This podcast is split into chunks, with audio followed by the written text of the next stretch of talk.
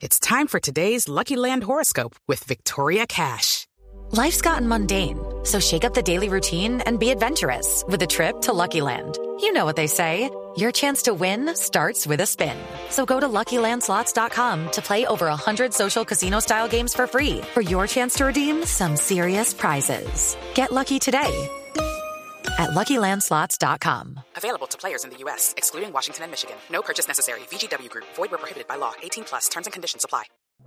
El siguiente podcast tiene contenido exclusivamente diseñado para tu interés. Blue Radio, la nueva alternativa. Bueno, listo, don Eric. Tema de Bueno, hoy. pues en estos días hablamos mucho del tema del dólar, ¿no? Ah, uy, pero por favor. Está, está preocupante. Y todos los que tenían por ahí dólares guardados felices. Oiga, no, los viajes, Felices. los viajes hoy en día salen muy costosos. Muy caro. Muy caro. Todavía tengo. Sí. Ahí tienes tú. Entonces, pues el tema de hoy es cómo nos está afectando el bolsillo ese dólar. Uy, sí. Y nos está afectando, claro, hay ganadores también, ¿no? Claro, eso. Pero los que nos acostumbramos a salir de vacaciones, eh, aprovechar ese dólar de 1900, esos, esos días ya están lejos, porque el dólar subió casi un 55%. Eso no hay, no hay bolsillo que lo aguante, porque obviamente los ingresos nunca van a aumentar en esa proporción. Claro. ¿Qué más tenemos? Fíjate, el, el impacto mayor se está viendo en la inflación declarada ya, ya aceptada por el gerente del Banco de la República, en, en la subida de alimentos básicos que el país se acostumbró a importar. Es que uno de los de los de los temas que eh, pues los economistas manejan el término que se llama la enfermedad holandesa. ¿Tú has oído hablar de eso, de la enfermedad No. holandesa? ¿Qué es eso? La enfermedad holandesa es un término muy utilizado con economistas que identifica esas consecuencias negativas que sufre un país cuando crece muchísimo sus ingresos de divisas, o sea, en dólares, durante un periodo casi siempre porque una bonanza eh, por la explotación de recursos naturales, en verbo y gracia el dólar, nos llenamos de dólares, entran mucho dólar y qué pasa entonces en el mercado de oferta y demanda pues el precio del dólar baja se mantiene bajo y quiénes son los que sufren pues, pues los que producimos en Colombia porque tenemos un, un dólar muy bajito no podemos exportar somos, somos menos competitivos y acabamos con nuestra industria nacional la competitividad. Y hoy queremos con ese dólar harto y pues lo hemos visto con declaración. No, ahora sí mo- podemos exportar sí pero es que la industria nacional se ha visto afectada durante mucho tiempo con un dólar muy bajo. Para recuperarse ya los clientes no están en el exterior eh, fácilmente, ya muchas industrias desaparecieron. Entonces quedamos con el guayabo holandés. Ese es el gran problema. Entonces, ¿cómo nos afecta esto el bolsillo, María Clara? Sí, no, pues total. que tú vas al supermercado, vas al mercado Mm. y encuentras que la que, que el frijol de cabeza negra subió el 12, 15%, el garbanzo subió el 17, eh, si te gusta el durazno importado subió el 6%, la No. uva aumentó el 30. Y si usted sale, y si usted sale, ya no multiplica por dos, sino por, tres. Eh, eh, ah, no, si viajas al exterior, por favor, eh, ya el multiplicador ni lo ni lo use, sino más bien recorte los Mm. Sí, días de viaje para que le alcance.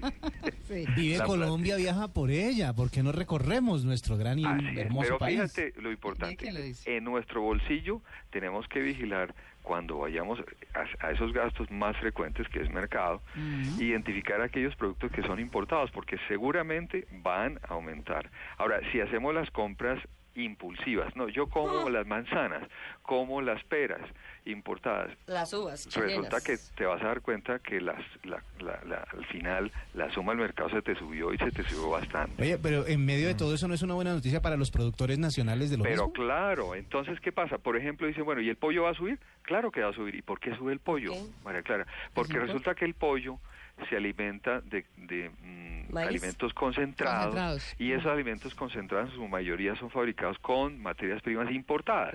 Sí. Dejamos de ser productores de sorgo, de productores de maíz, que son los principales elementos, más los otros nutrientes que también son importados. Total, espérate que el pollo va a subir. La carne de cerdo también va a subir. ¿Por qué? Precisamente el impacto que tiene el alimento para el- el- la crianza de animales es muy alto en el costo final del producto. Ah. Así que vamos a tener ese impacto necesariamente. Hoy el- la meta de inflación eh, no se va a alcanzar para este año. Oiga, Va y a la gente que se endeudó en dólares, ¿qué me dice? María Clara, están llevados porque, mire, ¿cuánto está el dólar, es- eh, eh, el dólar hoy?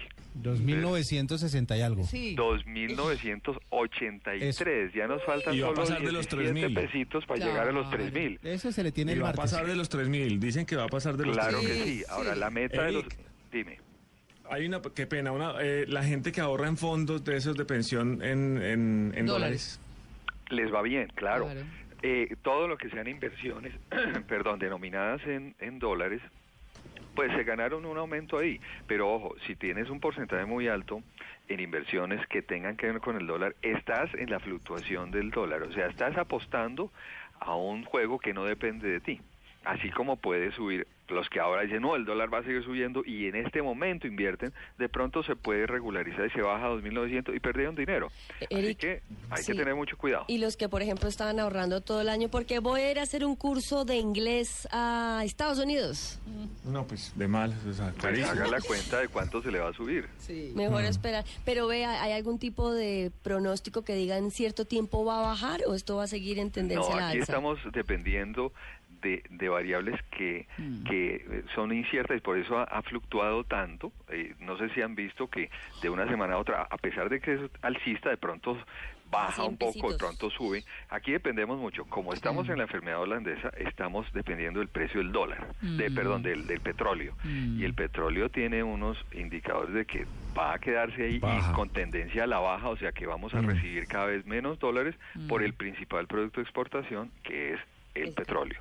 Así que, digamos, el país tiene que buscar otras fuentes para exportar, que se va a demorar, se va a demorar. Sí, en cuanto al bolsillo, acuérdense que deben comprar, a qué deben dedicar sus pesos, Cómprense una foto de Eric.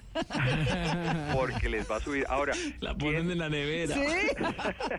en la cartera. Eso, en la carterita cuando, hablan, cuando abran la billetera. Ay, no, no, no. O sea Cuando- que por Ah, esta mire, época mire, pero la dieta ustedes tienen algunos que se benefician Ajá. con el la subida del dólar. Todos aquellos que tienen familiares en el exterior, Ah, cuando sí. les giran, por favor, están súper beneficiados, que Claro. fue el problema que tuvo mucha gente que vi- vivía en Cuando España, bajaba, claro. Cuando bajaba, pues eh, eh, básicamente recibían mucho menos. O les Ahora, el turismo, el turismo nacional, Sí. no solamente los que estamos aquí que ya no vamos a poder salir, sino de afuera.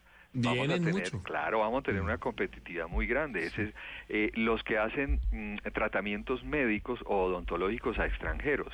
Vamos a ser súper competitivos para ofrecerle a extranjeros un tratamiento que allá vale el doble La- y aquí en pesos va a ser mucho más barato. Aquí vale, va a costarles el 33.3333 por ciento menos. Menos, así es. ya eso de ir a comprar ropita afuera se acabó. No, sí, no, mijo. Eso no, ya, eso no, ya. no, no, eso de Por tener ahora no la ropa puede. de marca traída, no. Eso que uno veía, 10 dólares, uh, regalado. No, ya no está tan regalado, ya no son 20 mil, ya son 30 Realmente nos estamos poniendo en una realidad porque esa era una, una, una riqueza aparente y es traída por todos esos ingresos. Y De nuevo, el guayabo holandés. Así que en guayabados tengan cuidado con cómo se gasta y de dónde viene el producto que no se ha importado. Ay, yo me compro mi foto de Eric. Eric, voy a bajar una foto ahí de internet Hagamos suya. estampitas y Eh, las vendemos. Y las vendemos. Claro, mientras unos lloran, otros venden pañuelos. A dólar. A dólar. Que sea como el, como el detente en la billetera. Sí. Que es, es, eh, como dice, a peso muy bueno, a dólar muy caro.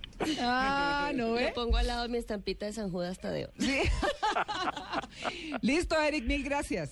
María Clara, bienvenida de nuevo. Y Ay, saludo a gracias. los viajeros. Eh, envíele una copia a este programa como para que se den cuenta qué pasa Ay. con el dólar. No, pero ni, ni lo diga. Muchas gracias. Chao. Chao. Para más contenido sobre este tema y otros de tu interés, visítanos en www.bluradio.com. Blu Radio, la nueva alternativa.